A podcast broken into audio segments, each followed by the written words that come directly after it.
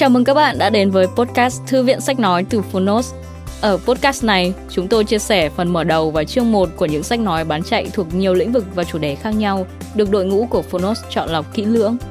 Mong là thông qua podcast, các bạn sẽ tìm thấy những quyển sách phù hợp cho bản thân, kiến thức hữu ích cũng như những nguồn cảm hứng cho đời sống tinh thần và sự nghiệp. Podcast Thư viện Sách Nói được phát sóng đều đặn hàng ngày. Mời các bạn cùng đón nghe! Và nếu yêu thích nội dung này, hãy tải ngay ứng dụng âm thanh số và sách nói có bản quyền Phonos để nghe trọn vẹn cuốn sách. Ngoài ra, Phonos còn sở hữu hàng ngàn nội dung hấp dẫn khác như tóm tắt sách, ebook, thiền, chuyện thiếu nhi, chuyện ngủ, nhạc chủ đề, vân vân. Còn bây giờ, hãy cùng lắng nghe chương 1 của cuốn sách hôm nay nhé!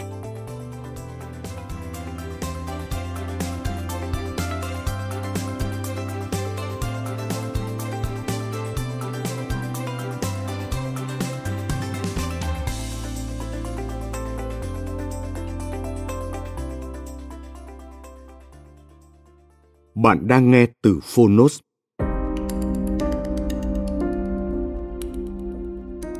Châu Á vận hành như thế nào? Thành công và thất bại của khu vực năng động nhất thế giới.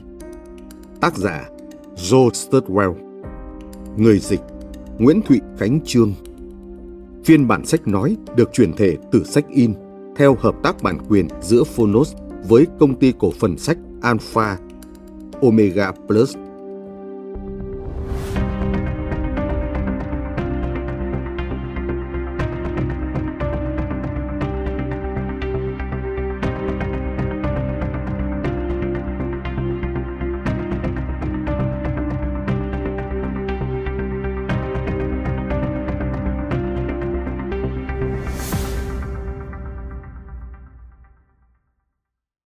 dành tặng Tiffany.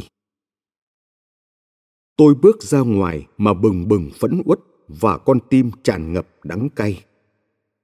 Theo William Gladstone, chiến dịch Midlothian.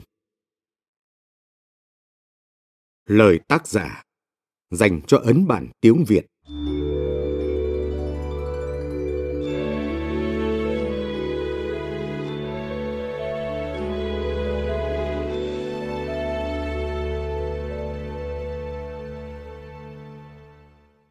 Mỗi khi nghĩ đến Việt Nam, tôi đều lấy làm tiếc vì đã không có nhiều thời gian hay chưa có nguồn quỹ nào dành cho nghiên cứu để chứng minh mô hình của Việt Nam phù hợp với mô hình phát triển Đông Bắc Á của tôi đến mức nào, nhất là mô hình nông nghiệp.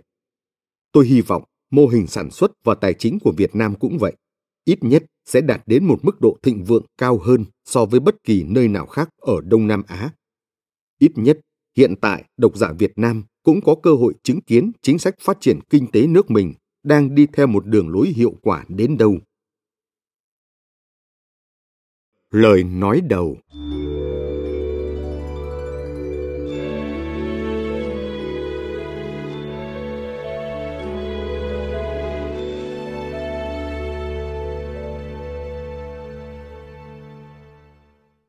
Đây là cuốn sách nói về cách mà các quốc gia thành công hoặc không thành công trong thực hiện chuyển đổi kinh tế nhanh chóng. Cuốn sách lập luận rằng có ba hành động can thiệp quan trọng mà các chính phủ có thể sử dụng để đẩy nhanh quá trình phát triển kinh tế. Những can thiệp này được áp dụng hiệu quả nhất ở Đông Á, ở Nhật Bản, Hàn Quốc, Đài Loan và giờ là Trung Quốc, những quốc gia chuyển đổi từ nghèo sang giàu nhanh nhất mà thế giới từng chứng kiến. Trong khi đó, ngược lại, các quốc gia khác của Đông Á cũng bắt đầu đầy tham vọng và sở hữu những nguồn lực ngang bằng hay tốt hơn. Nhưng vì không theo đuổi các chính sách như vậy, nên những quốc gia này tuy đạt được tăng trưởng nhanh chóng trong một thời gian, nhưng sự phát triển đó lại không bền vững.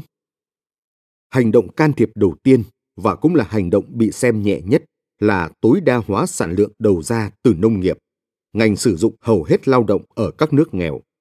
Những quốc gia Đông Á thành công đã cho thấy cách thực hiện điều này là tái cấu trúc nông nghiệp thành hình thức trang trại gia đình, sử dụng nhiều nhân công. Hình thức làm vườn có quy mô lớn hơn một chút. Cách làm này giúp tận dụng tất cả nguồn lao động sẵn có ở một nền kinh tế nghèo, nâng năng suất và sản lượng đầu ra lên mức cao nhất có thể, dù dựa trên cơ sở lợi tức trên đầu người rất nhỏ. Kết quả là tạo ra thặng dư sản xuất ban đầu, kích cầu hàng hóa và dịch vụ.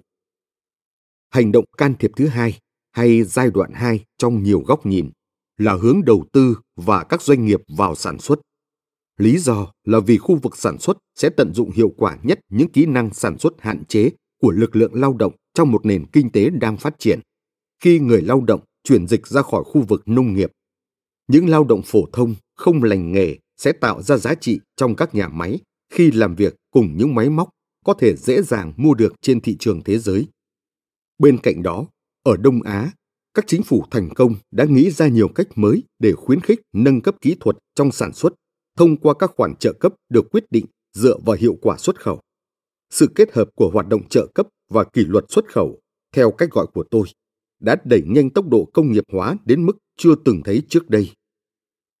Cuối cùng, các can thiệp trong khu vực tài chính để định hướng nguồn vốn vào ngành nông nghiệp quy mô nhỏ và vào phát triển sản xuất là chìa khóa thứ ba dẫn đến sự thay đổi kinh tế nhanh chóng.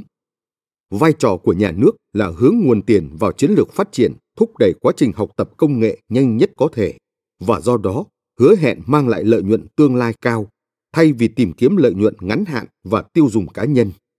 Cách làm này có xu hướng đặt chính phủ vào thế đối chọi với rất nhiều doanh nhân và đối chọi với cả người tiêu dùng, những người có tầm nhìn chiến lược ngắn hạn hơn. Những hình mẫu chính sách tăng trưởng kinh tế nhanh chóng đã có lúc trở nên rối rắm ở Đông Á bởi sự xuất hiện của các nền kinh tế tăng trưởng nhanh khác không áp dụng mô hình của Nhật Bản, Hàn Quốc, Đài Loan và Trung Quốc. Trong những năm 1980 và đầu những năm 1990, Ngân hàng Thế giới vin vào thành quả của các trung tâm tài chính xa bờ như Hồng Kông và Singapore và các nền kinh tế Đông Nam Á đột nhiên tăng trưởng nhanh hơn như Indonesia, Malaysia và Thái Lan để lập luận rằng tăng trưởng kinh tế thực ra được thúc đẩy bởi các chính sách kinh tế tự do, trong đó chính phủ đóng vai trò rất nhỏ. Bất chấp thực tế rằng các trung tâm tài chính xa bờ với dân số đông đúc và thiếu vắng ngành nông nghiệp để duy trì năng suất, không thực sự có thể so sánh được với các quốc gia thông thường. Ngân hàng Thế giới vẫn sử dụng Hồng Kông và Singapore như hai trong số ba trường hợp nghiên cứu tình huống mang tính chứng thực trong bản báo cáo gây nhiều tranh cãi năm 1987.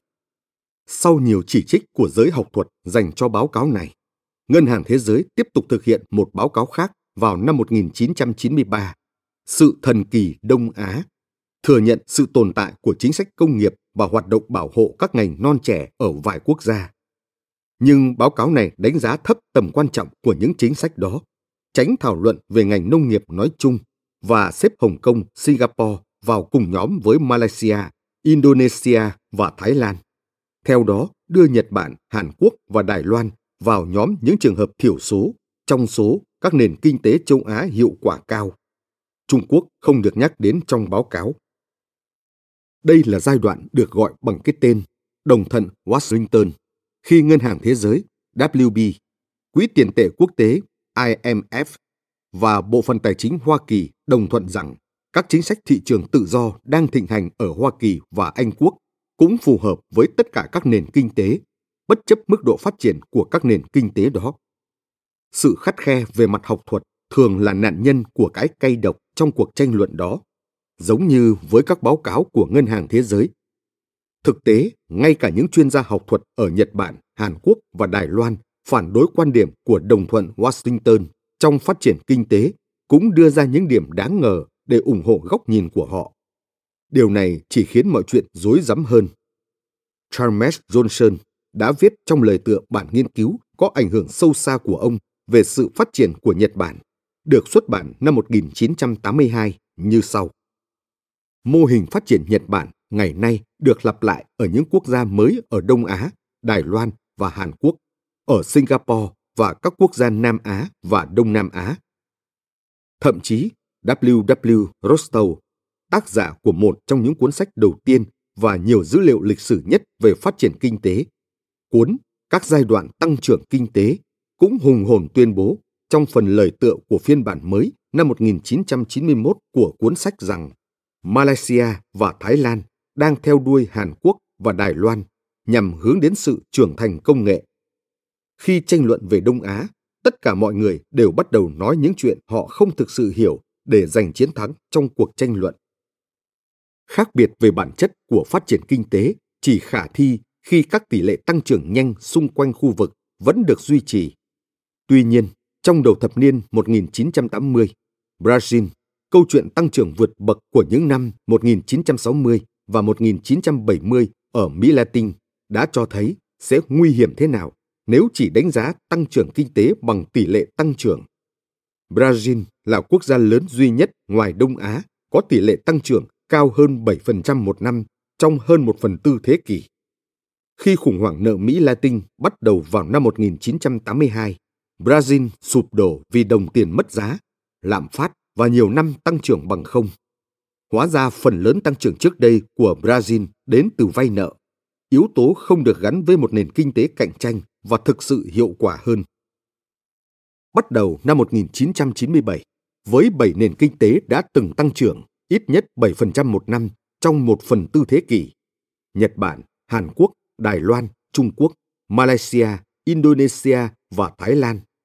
Đông Á đã bước vào giai đoạn tự nhìn nhận lại bản thân khi khủng hoảng tài chính châu Á nổ ra.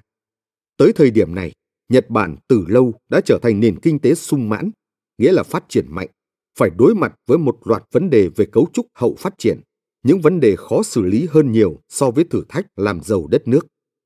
Tuy nhiên, Hàn Quốc, Đài Loan và Trung Quốc vẫn đang trong giai đoạn bắt kịp phát triển. Những quốc gia này hoặc không bị ảnh hưởng hoặc nhanh chóng hồi phục sau cuộc khủng hoảng đó, quay trở lại với chu kỳ tăng trưởng nhanh và tiến bộ công nghệ. Nhưng Malaysia, Indonesia và Thái Lan hoàn toàn bị hất khỏi cuộc đua. Ba nước này bị tổn thất do đồng tiền mất giá, lạm phát và tăng trưởng sụt giảm mạnh. Có thể thấy, ngày nay Indonesia và Thái Lan báo cáo mức GDP trên đầu người tương ứng là 3.000 đô la Mỹ và 5.000 đô la Mỹ và có tỷ lệ người nghèo vẫn ở mức cao, trong khi Hàn Quốc và Đài Loan có GDP trên đầu người khoảng 20.000 đô la Mỹ. Vào cuối Thế chiến thứ hai, tất cả những quốc gia này đều nghèo như nhau. Khủng hoảng tài chính châu Á đã chứng tỏ rằng một loạt các can thiệp chính sách phù hợp của chính phủ chính là điều tạo nên khác biệt giữa thành công và thất bại lâu dài trong phát triển kinh tế ở Đông Á. Ở Nhật Bản, Hàn Quốc, Đài Loan và Trung Quốc, chính phủ tái cấu trúc nông nghiệp mạnh mẽ sau Thế chiến thứ hai, tập trung vào các nỗ lực hiện đại hóa sản xuất và hướng hệ thống tài chính phục vụ chủ yếu cho hai mục tiêu này. Do đó, họ đã thay đổi cấu trúc kinh tế theo một cách khiến việc quay trở lại giai đoạn phát triển ban đầu là bất khả thi. Ở các quốc gia Đông Nam Á, bất chấp những giai đoạn dài tăng trưởng ấn tượng, các chính phủ về căn bản không tái cấu trúc nông nghiệp, không tạo ra những công ty sản xuất có khả năng cạnh tranh toàn cầu, mà chấp nhận lời khuyên tồi từ các nước giàu để mở cửa khu vực tài chính ở một giai đoạn quá sớm. Từ những năm 1980, nhà kinh tế học người Nhật Bản Yoshihara Kunio đã cảnh báo rằng Đông Nam Á đang gặp rủi ro trở thành các quốc gia đang phát triển phi công nghệ. Đây chính xác là những gì đã diễn ra, và những quốc gia này bắt đầu đi lùi khi nguồn quỹ đầu tư trở nên cạn kiệt. Nói ngắn gọn, các lựa chọn chính sách khác nhau tạo ra và sẽ nới rộng hơn nữa khoảng cách phát triển trong khu vực châu Á.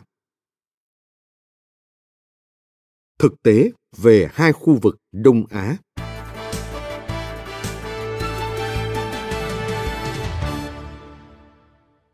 các chiến lược nông nghiệp, sản xuất và tài chính quyết định thành công và thất bại được xác lập nhiều kỷ lục trước khi cuộc tranh luận về châu Á thần kỳ của những năm 1980 và 1990 diễn ra. Cuốn sách này khám phá chính các chiến lược đó, bắt đầu với việc mạnh tay tái phân phối đất nông nghiệp ở Nhật Bản, Hàn Quốc, Đài Loan và Trung Quốc cuối những năm 1940 và đầu những năm 1950. Đất đai là vấn đề chính trị lớn nhất ở Đông Á sau Thế chiến thứ hai, và những lời hứa về cải cách đất đai là nền tảng cho thắng lợi của những người cộng sản ở Trung Quốc, Triều Tiên và Việt Nam. Tuy nhiên, ở các quốc gia xã hội chủ nghĩa này, vì những lý do mang màu sắc hệ tư tưởng, hình thức nông nghiệp gia đình sau đó được thay thế bằng hợp tác xã, hình thức khiến năng suất trì trệ hay suy giảm.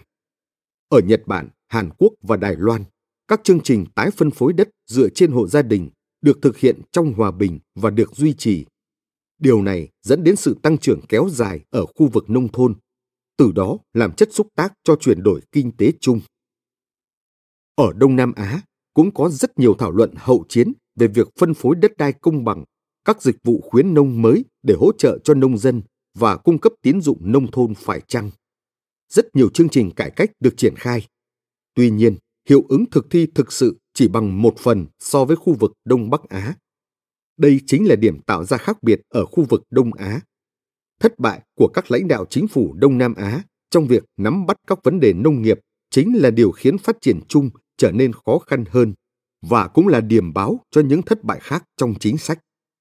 60 năm sau, đất đai vẫn là vấn đề chính trị lớn ở Philippines, Indonesia và Thái Lan và chỉ ít gay gắt hơn ở Malaysia vì sự phong phú nguồn lực tự nhiên đã làm hiệu quả nông nghiệp của quốc gia này bớt yếu kém hơn. Phần 1 của cuốn sách khám phá vì sao nông nghiệp lại quan trọng như vậy. Việc này phần nào được thực hiện thông qua các cuộc hành trình tới Nhật Bản và Philippines. Phần 2 chuyển sang vai trò của sản xuất. Phần này nghiên cứu Nhật Bản, Hàn Quốc, Đài Loan và Trung Quốc đã hoàn thiện các cách kết hợp trợ cấp và bảo hộ dành cho những đơn vị sản xuất như thế nào để nuôi dưỡng sự phát triển của các đơn vị ấy bằng cạnh tranh và kỷ luật xuất khẩu. Kỷ luật buộc họ phải bán sản phẩm ra thị trường quốc tế và từ đó trở nên cạnh tranh trên toàn cầu. Cách làm này giải quyết vấn đề muôn thuở của các chính sách viện trợ và bảo hộ. Trong đó, các doanh nghiệp hưởng lợi từ các khuyến khích về tài chính nhưng không thực hiện được phần việc khó là tạo ra những sản phẩm cạnh tranh. Các doanh nghiệp không thể núp sau hàng rào thuế quan cũng như những rào cản khác và chỉ bán hàng ở một thị trường nội địa được bảo hộ vì tăng trưởng xuất khẩu là điều kiện cần để được nhận bảo hộ, trợ cấp và tín dụng. Các doanh nghiệp không đáp ứng được tiêu chuẩn xuất khẩu bị chính phủ cắt trợ cấp, bị buộc phải sát nhập với những doanh nghiệp thành công hơn, hoặc đôi khi thậm chí phải phá sản. Từ đó, các chính phủ lại sử dụng các doanh nghiệp hàng đầu thế giới này để khẳng định sự đúng đắn của các khoản đầu tư khá lớn từ công quỹ của họ. Đây là điểm khác biệt lớn thứ hai giữa chính sách của Đông Nam Á với Đông Bắc Á và Trung Quốc. Ở các quốc gia Đông Nam Á, các doanh nhân hàng đầu không hề kém cạnh các doanh nhân ở những quốc gia khác, nhưng chính phủ lại không thể buộc họ phải sản xuất và không ép được họ phải tuân theo kỷ luật xuất khẩu. Thay vào đó là những dự án sản xuất thuộc khu vực quốc doanh, khu vực gần như không có cạnh tranh giữa các doanh nghiệp và chẳng đòi hỏi phải xuất khẩu. Kết quả là lợi tức chính phủ nhận được từ tất cả các dạng đầu tư cho chính sách công nghiệp đều rất thấp. Trong những năm tăng trưởng nhanh của thập kỷ 1980 và 1990, sự thất bại trong việc gia tăng năng lực sản xuất và công nghệ bản xứ bị che giấu bởi con số đầu tư trực tiếp nước ngoài cao, phần lớn tập trung vào các hoạt động gia công trong những ngành sản xuất rất tiên tiến. Tuy nhiên, khi khủng hoảng châu Á ập đến, sự khác biệt công nghiệp giữa Đông Nam Á và Đông Bắc Á trở nên rõ ràng hơn. Đông Nam Á hầu như không có bất kỳ doanh nghiệp sản xuất nào được biết đến rộng rãi, có khả năng cạnh tranh toàn cầu. Tiger Beer của Singapore, Singha Beer và Chang Beer của Thái Lan là những gì gần nhất mà chúng ta có thể lấy làm ví dụ cho các thương hiệu công nghiệp được biết đến rộng rãi ở Đông Nam Á. Và những công ty bia này không thực sự là những đơn vị sản xuất. Không có các doanh nghiệp thành công, quy mô lớn và có thương hiệu. Các nền kinh tế Đông Nam Á vẫn phụ thuộc vào công nghệ của các công ty đa quốc gia, kiếm sống chật vật trong vai trò nhà thầu nhận các phần hoạt động có biên độ lợi nhuận thấp trong chuỗi sản xuất thế giới.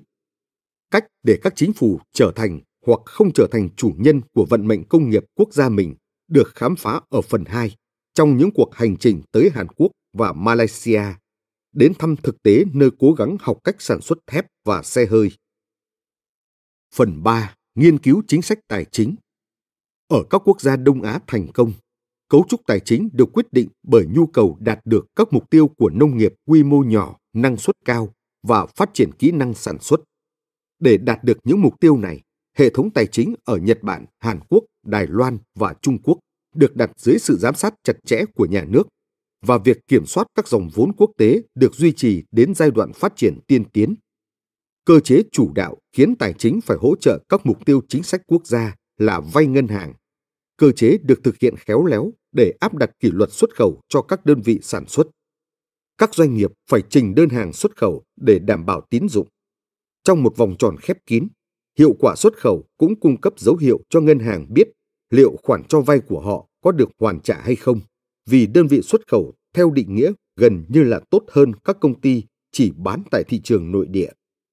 Để tài trợ vốn cho phát triển, lãi suất tiền gửi ngân hàng ở Đông Bắc Á và Trung Quốc được quy định thấp hơn mức thị trường rất nhiều. Một hình thức ăn cắp thuế để chi trả cho những khoản trợ cấp nông nghiệp và công nghiệp. Cách làm này cũng khuyến khích việc hình thành những định chế nhận tiền gửi phi pháp.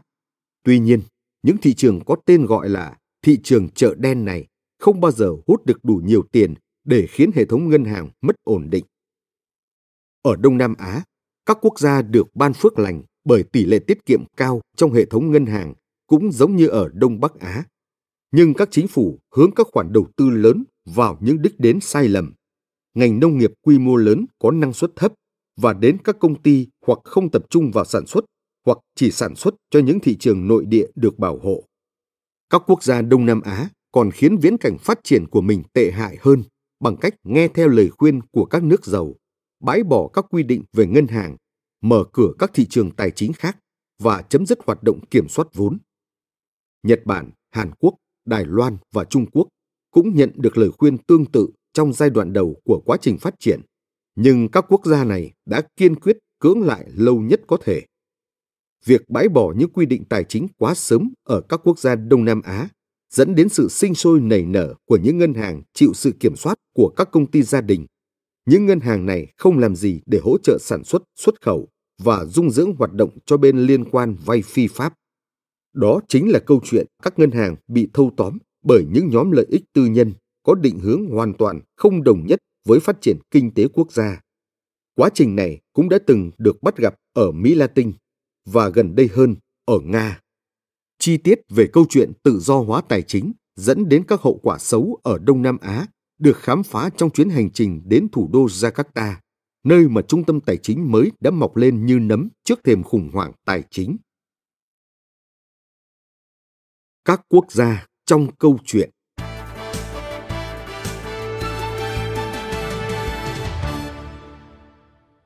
Tôi đã đơn giản hóa rất nhiều câu chuyện trong quyển sách này để không làm loãng đi thông điệp trọng tâm và khiến câu chuyện có thể được kể trong hơn 500 trang sách, không tính đến các ghi chú được đính kèm trên ứng dụng. Một trong những cách đơn giản hóa là chọn bỏ quốc gia Đông Á nào ra khỏi câu chuyện. Vì cuốn sách này viết về các chiến lược phát triển đã phần nào đạt được thành công, các quốc gia thất bại trong khu vực không xuất hiện ở đây. Triều Tiên, Lào, Campuchia, Myanmar và Papua New Guinea tất cả các quốc gia nằm dưới cùng bảng xếp hạng chỉ số phát triển con người HDI của Liên Hợp Quốc sẽ không được thảo luận.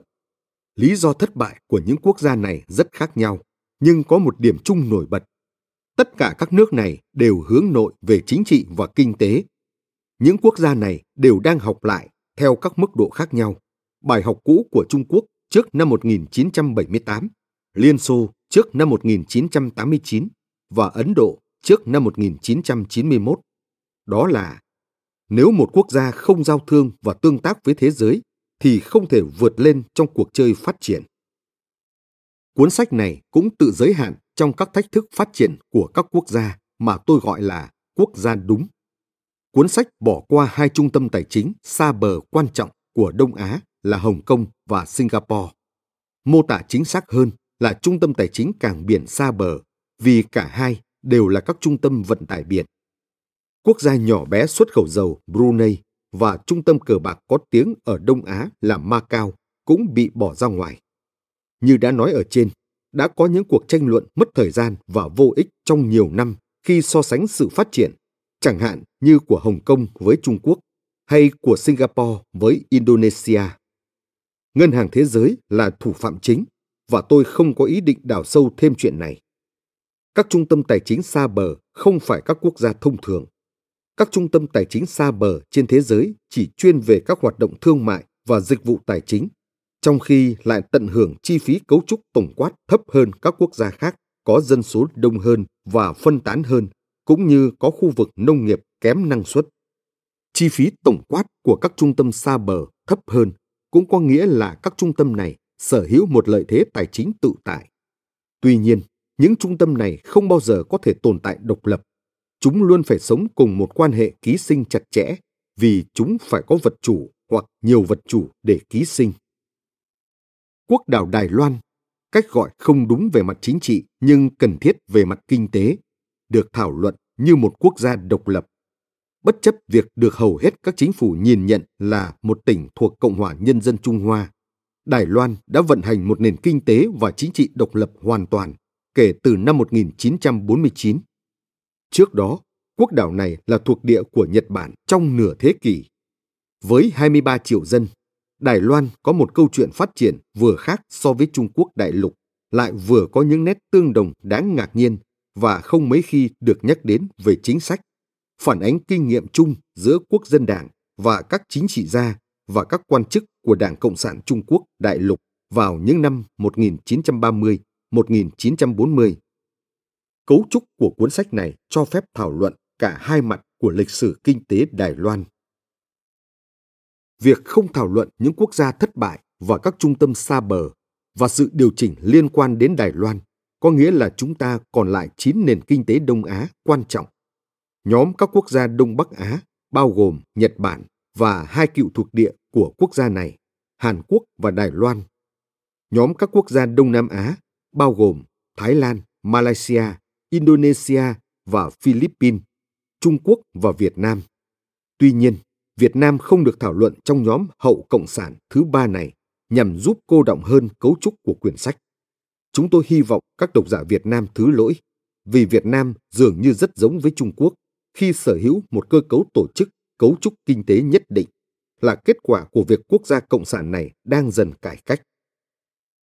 Trung Quốc và câu hỏi về chiến lược phát triển kinh tế của quốc gia này thực sự khác so với chiến lược của Nhật Bản, Hàn Quốc và Đài Loan như thế nào? Chủ yếu được thảo luận ở phần 4, phần dành để viết về sự phát triển của nền kinh tế lớn nhất châu Á hiện nay. Tuy nhiên, một số khía cạnh lịch sử của quá trình phát triển ở Trung Quốc đã được nhắc đến ở các phần trước vì chúng chỉ có thể được thảo luận một cách phù hợp trong bức tranh lịch sử rộng hơn của phát triển Đông Á. Chiến dịch cải cách ruộng đất và chiến lược trồng trọt hộ gia đình ban đầu của Đảng Cộng sản Trung Quốc theo sau công cuộc chuyển đổi sang nông nghiệp tập thể được thảo luận trong phần 1. Câu chuyện nông nghiệp sau năm 1978 được tiếp tục kể trong phần 4 chiến lược chính sách công nghiệp của Trung Quốc trước năm 1949 được thảo luận trong phần 2 vì nó liên quan trực tiếp đến trải nghiệm sau này của Đài Loan, sau khi quốc dân đảng và nhiều nhà hoạch định cấp cao trốn chạy ra hòn đảo này sau cuộc nội chiến Trung Quốc. Câu chuyện công nghiệp hóa của Trung Quốc đại lục sau năm 1949 được thảo luận trong phần 4. Hầu như tất cả khía cạnh của câu chuyện chính sách tài chính Trung Quốc đều được thảo luận chỉ trong phần 4. Cơ sở thảo luận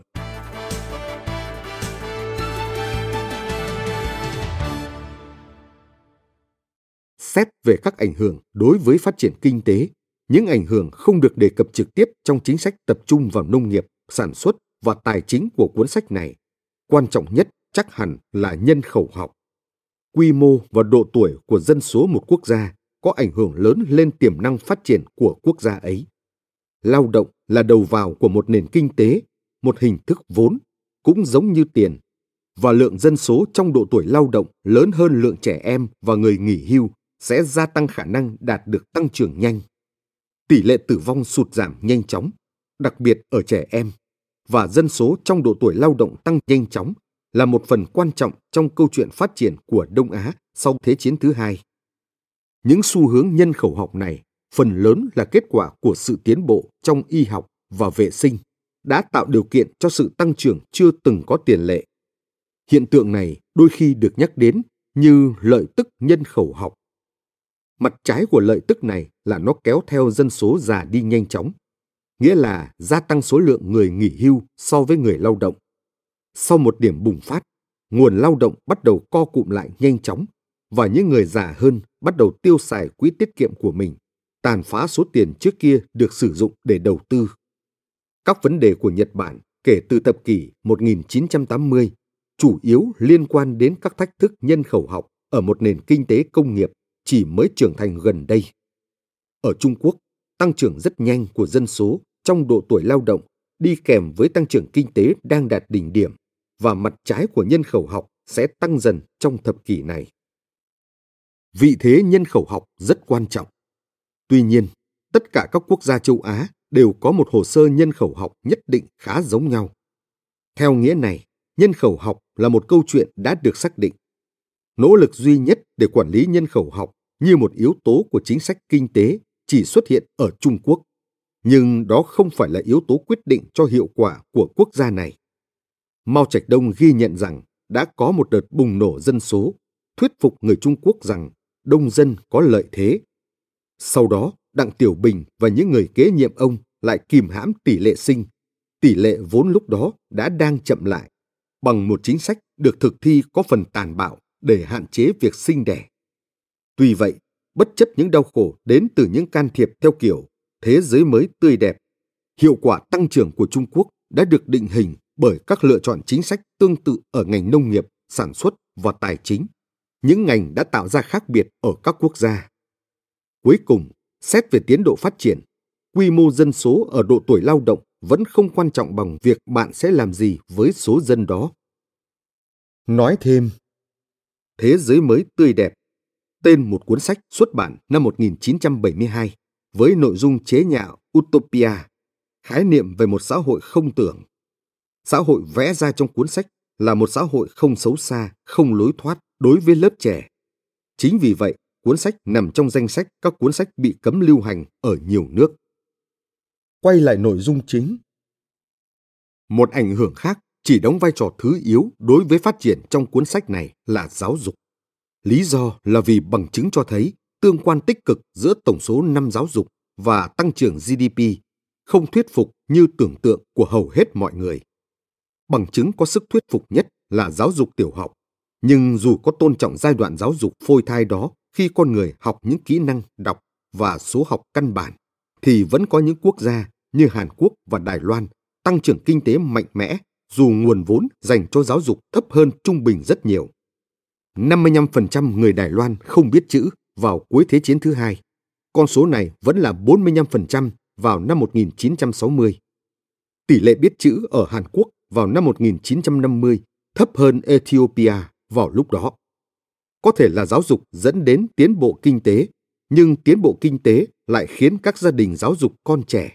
Và chính điều đó mới khiến tiến bộ kinh tế càng khả dĩ hơn. Ở Philippines, vào đầu thế kỷ 20, chính quyền thuộc địa Hoa Kỳ rất chú trọng đầu tư cho giáo dục.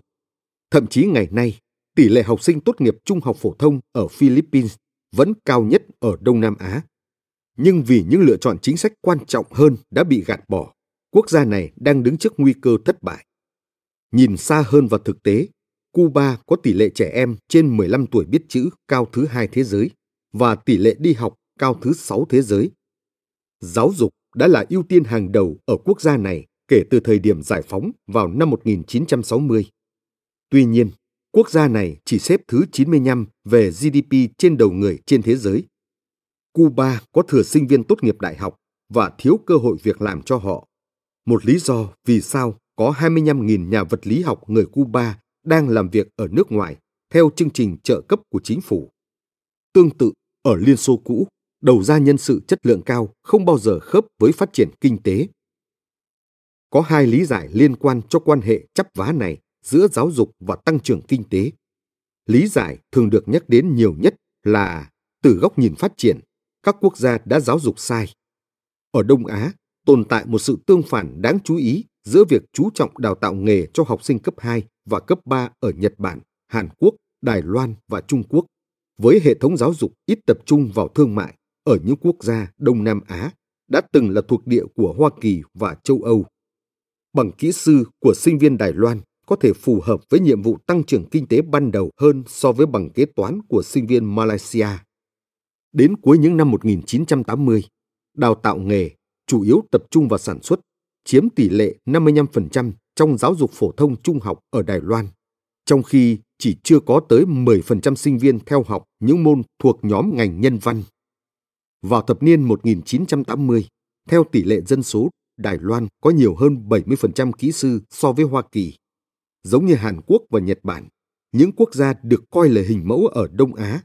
Hệ thống giáo dục Đài Loan cũng mô phỏng theo hệ thống giáo dục của các nền kinh tế dựa trên sản xuất của Đức và Ý ở châu Âu. Các quốc gia Đông Nam Á, theo truyền thống Anglo-Saxon, đặt nhiều trọng tâm ở các môn xã hội và thuần khoa học.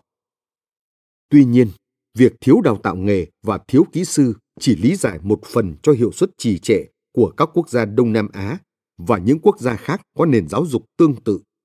Đầu tiên, ở các nước Đông Bắc Á, hầu hết kỹ sư chỉ được đào tạo sau khi kinh tế đã tăng trưởng nhanh chóng. Thành công ban đầu của Nhật Bản thời Minh Trị đạt được với lượng kỹ sư ít đến ngỡ ngàng. Quốc gia này chỉ bắt đầu triển khai các hoạt động đào tạo nghề và giáo dục khoa học cũng như kỹ thuật vào những năm 1930. Ngược lại, các quốc gia như Cuba hay Nga lại đào tạo ra rất nhiều kỹ sư mà không quan tâm đến chất lượng. Tất cả những điều này dẫn đến lý do thứ hai và gần như là lý do quan trọng hơn. Giải thích vì sao dữ liệu về giáo dục chính quy và phát triển không đi đôi với nhau. Đó là vì rất nhiều hoạt động học tập quan trọng ở các nước đang phát triển diễn ra bên ngoài khu vực đào tạo chính quy. Thay vào đó, nó diễn ra bên trong các doanh nghiệp. Hoạt động học tập trong nội bộ doanh nghiệp này giúp giải thích cho sự thất bại của Liên Xô cũ và các quốc gia vệ tinh của nó. Những nước mà đầu tư cho giáo dục và nghiên cứu được dồn cả vào các trường đại học và các viện nghiên cứu quốc gia hàng đầu, chứ không phải bên trong doanh nghiệp. Tình huống không mấy khác ở Đông Nam Á, nơi kết hợp giữa truyền thống giáo dục ba cấp ưu việt của Anglo-Saxon với sự phát triển quan trọng của các viện nghiên cứu khu vực công thời kỳ hậu độc lập. Ngược lại, ở Nhật Bản, Hàn Quốc, Đài Loan và Trung Quốc, sau năm 1978, rất nhiều khoản đầu tư và nghiên cứu hiệu quả rất cao, không tập trung vào khu vực giáo dục chính quy mà tập trung vào bên trong doanh nghiệp. Và theo định nghĩa, không giống với tình huống của Liên Xô, bên trong những doanh nghiệp cạnh tranh toàn cầu. Đây là điểm mấu chốt giúp tăng cường năng lực công nghệ. Như học giả Nhật Bản Masayuki Kondo đã nói khi mô tả thất bại của Malaysia trong việc phát triển năng lực công nghệ bản xứ, bất chấp việc đầu tư rất nhiều cho giáo dục bậc cao và nghiên cứu. Môi trường chính cho phát triển công nghệ công nghiệp là ở doanh nghiệp, chứ không phải ở các định chế công.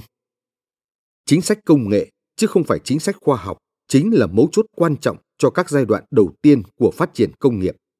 Kết quả là chiến lược công nghiệp của một chính phủ là yếu tố quan trọng nhất quyết định thành công. Nếu nhà nước không cưỡng ép về việc hình thành các doanh nghiệp có thể trở thành phương tiện để học hỏi về công nghiệp và nuôi dưỡng chúng, thì tất cả nỗ lực đầu tư vào giáo dục chính quy đều có thể đổ ra sông ra bể. Rủi ro duy nhất là khi một quốc gia đã đạt đến biên công nghệ trong sản xuất, hỗn hợp giáo dục tối ưu của quốc gia đó và quan hệ giữa các định chế giáo dục chính quy với học tập trong nội bộ doanh nghiệp sẽ thay đổi. Nhưng đó không phải trọng tâm của quyển sách này. Ở đây, chúng tôi quan tâm đến điều dẫn bạn vào nhóm người giàu có ngay từ đầu. Những phần quyển sách không có.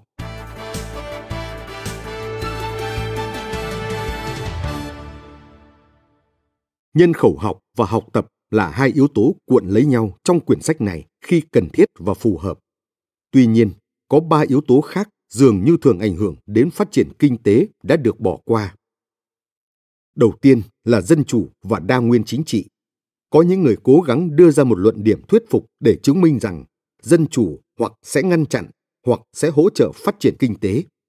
Rất khó để thấy bất kỳ mô hình rõ ràng nào như vậy ở Đông Á. Ở cấp độ quốc gia, nước Nhật thế kỷ 19 đi theo một con đường chậm chạp nhưng ổn định hướng đến một cấu trúc chính trị dân chủ hơn và quyền công dân ngày càng gia tăng và khởi xướng chương trình hiện đại hóa thành công đầu tiên và duy nhất trong khu vực cho đến Thế chiến thứ hai. Chỉ trong giai đoạn khủng hoảng kinh tế toàn cầu của những năm 1920 và dưới những áp lực phân biệt chủng tộc nghiêm trọng từ quyền lực trắng, hệ thống chính trị sa sút thành mớ hỗn độn và sau đó là chế độ độc tài quân sự. Ngược lại, ở Hàn Quốc và Đài Loan, rất nhiều người nêu cao thành công mang tính độc đoán của hai vị tướng tương ứng là Park Chon-hee và Tưởng Giới Thạch. Nhưng họ hoàn toàn quên mất thảm họa do sự độc đoán của Tưởng Giới Thạch khi áp đặt một bộ chính sách kinh tế khác ở Trung Quốc đại lục trước năm 1949. Tại Đông Nam Á, Ở Indonesia sau Thế chiến thứ hai, Sukarno đã vận hành một chính quyền dân chủ hỗn loạn trước khi chuyển sang một nền dân chủ được định hướng, độc đoán, thậm chí còn hỗn loạn hơn. Suharto giành được quyền lực sau một cuộc đảo chính quân sự và mang đến sự ổn định và phát triển tốt hơn bằng chủ nghĩa độc đoán. Nhưng cuối cùng, gia đình ông lại vơ vét tài sản quốc gia. Ở Philippines, năm 1972, vị tổng thống được bầu một cách dân chủ, Ferdinand Marcos, đã tuyên bố rằng ông cần thiết quân luật để thực hiện những cải cách sống còn, thúc đẩy phát triển và sau đó thiết lập một tiêu chuẩn mới về vơ vét tài sản. Ở cấp độ vi mô, dưới cấp độ quốc gia, cũng khó để tìm ra một quan hệ tương quan nhất quán giữa một bên là chủ nghĩa độc đoán hay dân chủ và một bên là các chính sách cần thiết để thúc đẩy phát triển kinh tế. Có những thời điểm mà các hành động có bản chất cực kỳ độc đoán lại tạo ra những lợi ích rõ ràng. Chẳng hạn như khi tướng Park Chun-hee bỏ tù các lãnh đạo doanh nghiệp và tái quốc hữu hóa hệ thống ngân hàng Hàn Quốc vào năm 1961. Nhưng cũng có những tình huống mà các can thiệp chính sách có tính chất dân chủ đóng vai trò rất quan trọng.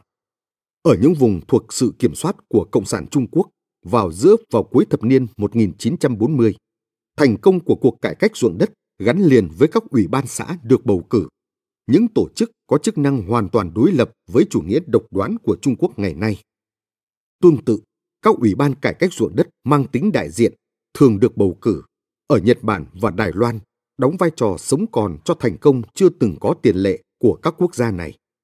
Cuộc cải cách ruộng đất tập trung và chuyên chế hơn của Hàn Quốc lại kém hiệu quả hơn. Và ở Đông Nam Á, sự thiếu vắng quá trình dân chủ cũng đồng nghĩa với thất bại tệ hại của các nỗ lực cải cách ruộng đất tại các quốc gia trong khu vực này.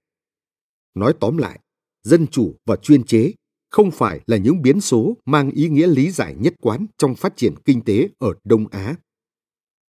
Có lẽ quan trọng nhất, rất khó để phớt lờ lập luận của kinh tế gia Ấn Độ giành giải Nobel Amartya Sen, bên cạnh những lập luận khác, rằng câu hỏi liệu dân chủ khuyến khích hay làm trì trệ sự phát triển được đặt ra dựa trên một phân biệt sai lầm. Dân chủ và sự phát triển của các thể chế là một phần của phát triển và do đó không nên được xem là một động lực của phát triển. Sau khi sống ở Trung Quốc và Ý, các quốc gia mà phát triển thể chế đã kéo dài đáng kể thời gian phát triển kinh tế. Tôi tin rằng phát biểu này không chỉ dựa trên trí tuệ mà còn dựa trên 20 năm kinh nghiệm bản thân. Dân thường thống khổ khi thiếu những tiến bộ thể chế và tình trạng này cần phải nhận được sự quan tâm. Phát triển kinh tế là chủ đề của cuốn sách này, nhưng chỉ mỗi phát triển kinh tế thì không phải là công thức mang lại hạnh phúc cho con người. Một thể chế thịnh hành khác gần đây thượng tôn pháp luật cũng thuộc cùng nhóm dân chủ, nghĩa là cũng là một phần của phát triển chứ không phải là điều kiện tiên quyết của tiến bộ kinh tế. Trong những năm gần đây, các chính phủ và học giả phương Tây, đặc biệt là Anh và Mỹ, đã cố gắng một cách vô vọng để thuyết phục Đảng Cộng sản Trung Quốc rằng thượng tôn pháp luật là yêu cầu cốt yếu cho phát triển kinh tế. Họ vẫn chưa thành công, chủ yếu vì các bằng chứng ở khu vực Đông Á đặc biệt không rõ ràng và Trung Quốc là cái nôi của rất nhiều bằng chứng phủ định. Kể từ khi kinh tế Trung Quốc bắt đầu phát triển sau năm 1978, chính phủ nước này vẫn cố ý không minh bạch hóa vấn đề quyền sở hữu tài sản và chỉ đề ra quy định cho rất nhiều hoạt động sau khi chúng đã diễn ra. Kết quả của những phiên tòa quan trọng vẫn tiếp tục được quyết định trước bởi Ủy ban Chính trị và Pháp luật Trung ương Đảng Cộng sản Trung Quốc. Tuy nhiên, Trung Quốc đã tăng trưởng bùng nổ. Ở Hàn Quốc, tòa án, cảnh sát và mật vụ đặt các doanh nghiệp lớn vào vòng đe dọa, đánh và bỏ tù các lãnh đạo công đoàn cũng như những nhà hoạt động vì người lao động vào những năm 1990. Phải nói là không hoàn toàn khác với những gì đã diễn ra ở Hoa Kỳ cuối thế kỷ 19 hay ở Anh không lâu trước đó. Mặt khác, doanh nghiệp Nhật Bản được pháp luật bảo vệ tốt hơn, và đây là quốc gia có câu chuyện phát triển kinh tế vĩ đại nhất khu vực. Còn ở Philippines và Indonesia, nơi mà phán quyết của tòa án thường nghiêng về bên trả nhiều tiền nhất, việc thiếu vắng thượng tôn pháp luật đã được liên hệ với hiệu quả kinh tế yếu kém. Đối với dân chủ, tốt hơn nên thừa nhận rằng thượng tôn pháp luật không phải là một động lực chủ yếu cho phát triển kinh tế, mà là một phần không thể tách rời của phát triển chung. chúng ta nên kỳ vọng các quốc gia đang phát triển sẽ theo đuổi cả hai mục tiêu này. Cuối cùng, tồn tại câu chuyện cũ dích rằng địa lý và khí hậu là những yếu tố chính quyết định phát triển kinh tế. Không thiếu người tin rằng khu vực Đông Nam Á tương đối thụt lùi, đơn thuần vì nó quá nóng, hay Đông Bắc Á đóng vai trò tiên phong vì giống với Bắc Âu, nơi này có khí hậu ôn hòa. Đối diện với những định kiến này, tôi lại tưởng tượng ra một nhà bình luận trong quán rượu đầu thế kỷ 8 đang nói rằng uy thế của Ả Rập thời kỳ đó có được là nhờ vị trí địa lý của nó, ngày nay là Iraq và Bắc Phi, và rằng triều đại nhà đường huy hoàng vận hành trong cái nóng của Tây An, tuyên bố rằng những người châu Âu, Bắc Mỹ, Nhật Bản và Hàn Quốc sẽ luôn thụt lùi vì khí hậu quá lạnh. Những trường hợp sau đây hỗ trợ chút ít cho quan điểm địa lý và khí hậu đóng vai trò là động lực chính của phát triển kinh tế. Bất chấp xu hướng mô phỏng láng giềng của các quốc gia, địa lý không quyết định thành công và thất bại kinh tế ở Đông Á đến mức cần có một phần đáng kể trong cuốn sách này. Đài Loan chỉ cách phía nam Tokyo có 3,5 giờ bay, tận hưởng khí hậu cận nhiệt đới, nhưng lại được xếp vào nhóm quốc gia Đông Bắc Á trong cuốn sách này. Tương tự, Việt Nam cũng có vị trí địa lý thuộc nhóm Đông Nam Á, giống như Thái Lan hay Malaysia. Nhưng tôi lại nhóm quốc gia này với Trung Quốc. Chính sự hội tụ kinh tế địa lý lỏng lẻo giữa hai phần khác nhau của Đông Á này đã khiến những người tin địa lý do thiên định lập luận rằng không thể làm được gì. Cuốn sách này chỉ ra là có nhiều thứ cần phải làm. Nó tập trung vào ba lĩnh vực lựa chọn chính sách, trong đó các quyết định chính trị tạo ra khác biệt lớn nhất đối với kết quả phát triển. Cuốn sách này không phải là một bộ những khuyến nghị chính sách chi tiết vì điều kiện của mỗi quốc gia mỗi khác, nhưng nó lại mô tả lịch sử của khu vực phía Đông châu Á ở một mức độ chính xác nhất định. Lịch sử đó nhắc chúng ta nhớ, dù có thể chỉ là thoáng qua, rằng vận mệnh phát triển quốc gia nằm trong tay chính phủ. Một, Ruộng đất Nông nghiệp khải hoàn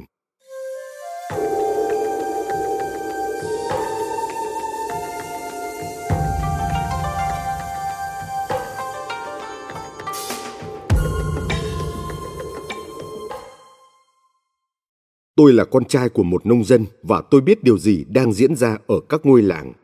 Đó là lý do tôi muốn trả thù và tôi không hối hận. Theo Gavrilo Princip, sát thủ ám sát thái tử Franz Ferdinand nước Áo. Tại sao chính sách ruộng đất lại quan trọng với phát triển đến vậy? Đáp án đơn giản là trong những giai đoạn đầu của quá trình phát triển ở một quốc gia, thông thường bao phần tư dân số làm nghề nông và sống dựa vào ruộng đất. Đông Á sau Thế chiến thứ hai không phải ngoại lệ. Thậm chí ở Nhật Bản, quốc gia bắt đầu phát triển vào những năm 1870 với 3 phần tư dân số ở khu vực nông thôn, vẫn có gần phân nửa lực lượng lao động sống bằng nghề nông khi cuộc chiến bắt đầu. Vì hầu hết nguồn lực tập trung vào nông nghiệp, khu vực này mang đến cho những quốc gia nghèo cơ hội gia tăng sản lượng kinh tế nhanh nhất. Tuy nhiên, nông nghiệp ở những quốc gia tiền công nghiệp với dân số đang ngày càng gia tăng gặp phải một vấn đề là khi các nguồn lực thị trường bị bỏ mặc, năng suất nông nghiệp có xu hướng trì trệ hoặc thậm chí đi xuống. Điều này xảy ra vì cầu về ruộng đất tăng nhanh hơn cung và do điền chủ cho thuê ruộng với mức phí ngày càng cao. Họ hành động giống như những người cho vay lãi cao. Tá điền đối mặt với chi phí thuê quá cao, với những khoản nợ đắt đỏ và thời hạn thuê ít được đảm bảo, không thể đầu tư ví dụ cải thiện hệ thống tưới tiêu hay mua phân bón để tăng năng suất trên mảnh đất họ trồng trọt. Điền chủ có thể đầu tư để nâng cao năng suất, nhưng họ kiếm ít dễ dàng hơn bằng cách nâng cao phí thuê và cho vay nặng lãi. Cả hai sẽ góp phần làm tăng ruộng đất cho họ, vì khi nợ không được trả, họ sẽ lấy những mảnh đất đã được người vay cầm cố. Khi thị trường không thể tối ưu hóa đầu ra, ắt sẽ nảy sinh vấn đề. Vào thời điểm Thế chiến thứ hai, Kịch bản này hiện diện với nhiều mức độ khác nhau khắp nơi ở Đông Á, từ Nhật Bản đến Trung Quốc đến Indonesia. Trong bối cảnh dân số tăng, mức độ an toàn của hợp đồng thuê thấp và không có giới hạn về lãi suất, thị trường dụng đất xuất hiện, trong đó sở hữu thay vì cải thiện năng suất là nguồn thu nhập dễ dàng nhất cho các điền chủ. Vấn đề này gây ra tai họa cho nông nghiệp của những nước nghèo trên thế giới. Điểm khác biệt ở vài quốc gia Đông Á sau Thế chiến thứ hai là những quốc gia này đã thực hiện các thay đổi lớn trong phân phối ruộng đất và cấu trúc một dạng thị trường nông nghiệp khác. Chính sự sắp xếp ở khu vực nông thôn đã khiến các nguồn lực thị trường có xu hướng tối ưu hóa năng suất đầu ra. Không có thay đổi chính sách tương tự nào có tầm quan trọng và hiệu quả tương đương ở bất kỳ nơi nào khác. Phương tiện dẫn đến thay đổi là một chuỗi các chương trình cải cách ruộng đất ở Trung Quốc, Nhật Bản, Hàn Quốc và Đài Loan. Dù rằng ở quốc gia đầu tiên, chương trình này được khởi xướng bởi những người cộng sản, ở quốc gia thứ hai, thứ ba và thứ tư bởi những người chống cộng, nhưng mục đích đều giống nhau. Ngắn gọn mà nói, chương trình này lấy đất nông nghiệp sẵn có và đem chia cho những người làm nông trên cơ sở bình đẳng, sau khi chấp nhận khác biệt trong chất lượng đất. Với sự hỗ trợ của chính phủ về tín dụng nông thôn, thể chế thị trường, đào tạo nông học và các dịch vụ hỗ trợ khác, chương trình này đã tạo ra một loại thị trường mới. Đó là thị trường mà người chủ của những nông hộ nhỏ được khuyến khích để đầu tư sức lao động và thặng dư mà họ đã tạo ra vào việc tối đa hóa sản xuất. Kết quả là năng suất gia tăng mạnh ở cả bốn quốc gia. Những đợt bùng nổ sản lượng đầu ra xuất hiện trong bối cảnh nông nghiệp về bản chất là một hình thức trồng vườn diện rộng. Các gia đình có 5, 6 hay 7 người trồng trọt chung trên một diện tích không quá một hecta. Với hầu hết các nhà kinh tế, theo lý thuyết thì hoạt động này sẽ không hiệu quả. Những người được gọi là nhà thị trường tự do và những người Marxist đều đồng ý rằng quy mô là cơ sở của hiệu quả. Với những người Marxist ở Trung Quốc, Triều Tiên và Việt Nam, và trước đó là Nga, điều này có nghĩa là chuyển từ nông nghiệp hộ gia đình sang nông nghiệp tập thể quy mô lớn, sự chuyển đổi trí tử của hàng triệu con người. Trong thực tế, câu hỏi hiệu suất phụ thuộc vào đầu ra bạn đang tìm kiếm là gì? Các nông trại tư bản lớn có thể tạo ra lợi nhuận cao nhất trên số tiền đầu tư nhưng đó không phải hiệu quả nông nghiệp phù hợp với một quốc gia đang phát triển. Ở giai đoạn phát triển ban đầu, sẽ tốt hơn cho một quốc gia nghèo dồi dào lao động nếu quốc gia này tối ưu hóa năng suất mùa vụ cho đến khi lợi nhuận trên bất kỳ lao động cộng thêm nào giảm về con số không. Nói cách khác, bạn có thể sử dụng lao động bạn có, thậm chí dù lợi nhuận tính theo đầu người trong một giờ công cực kỳ thấp trên giấy tờ, vì đó là cách sử dụng lao động duy nhất mà bạn có. Đây là cách tiếp cận trồng vườn mang lại sản lượng mùa vụ tối đa mà bất kỳ người làm nông nào cũng biết. Cảm ơn các bạn vì đã lắng nghe podcast Thư viện Sách Nói. Podcast này được sản xuất bởi Phonos, ứng dụng âm thanh số và sách nói có bản quyền dành cho người Việt. Hẹn gặp lại các bạn ở những tập tiếp theo.